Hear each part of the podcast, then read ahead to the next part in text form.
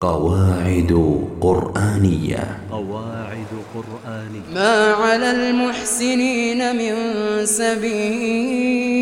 ما أحوجنا أن نستشعر هذه القاعدة وطريقة التعامل مع أوهام أو أخطاء المحسنين في البيت في المدرسة في المؤسسة في الشركة في الدائرة الحكومية وفي العمل الإعلامي وفي التعامل مع العلماء والدعاة والمحتسبين وغيرهم لكي لا ينقطع باب الإحسان ولا يغلق. فإنه إذا كثر اللوم على المحسنين والمتبرعين وتقاعس من يفترض منهم العمل فمن يبقى للأمة؟ وهذا كله بلا ريب لا يعني السكوت عن التنبيه على الأخطاء أو التذكير بمواضع الصواب التي كان يفترض أن ينبه عليها. لكن المهم أن يكون ذلك بأسلوب يحفظ جهد المحسن ولا يفوت فرصة التنبيه على الخطأ ليرتقي العمل ويزداد جودة وجمالا. ومن المهم أيضا ونحن نتحدث عن هذه القاعدة القرآنية أن لا نخلط بين ما تقدم وبين مسألة يغفل عنها البعض. ألا وهي أن الإنسان حينما يلتزم بشيء ما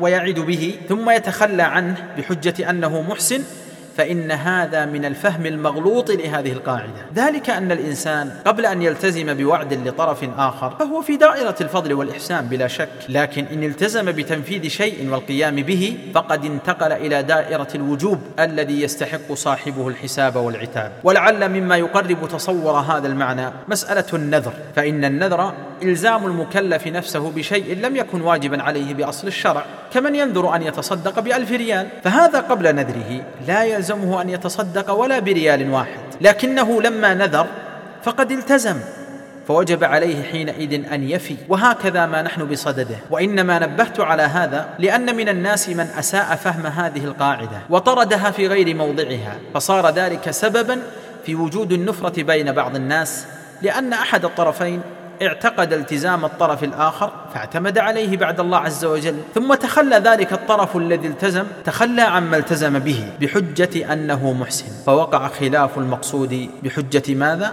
بحجة أنه محسن. أيها الإخوة وبما تقدم من هذا الإيضاح يتبين لنا عظمة هذا القرآن الذي هو كلام الله عز وجل. فتأتي الآية القليلة العدد من الكلمات والجمل فيبارك الله فيها فيستفيد منها العلماء ويستفيد منها المربون ويستفيد منها غيرهم.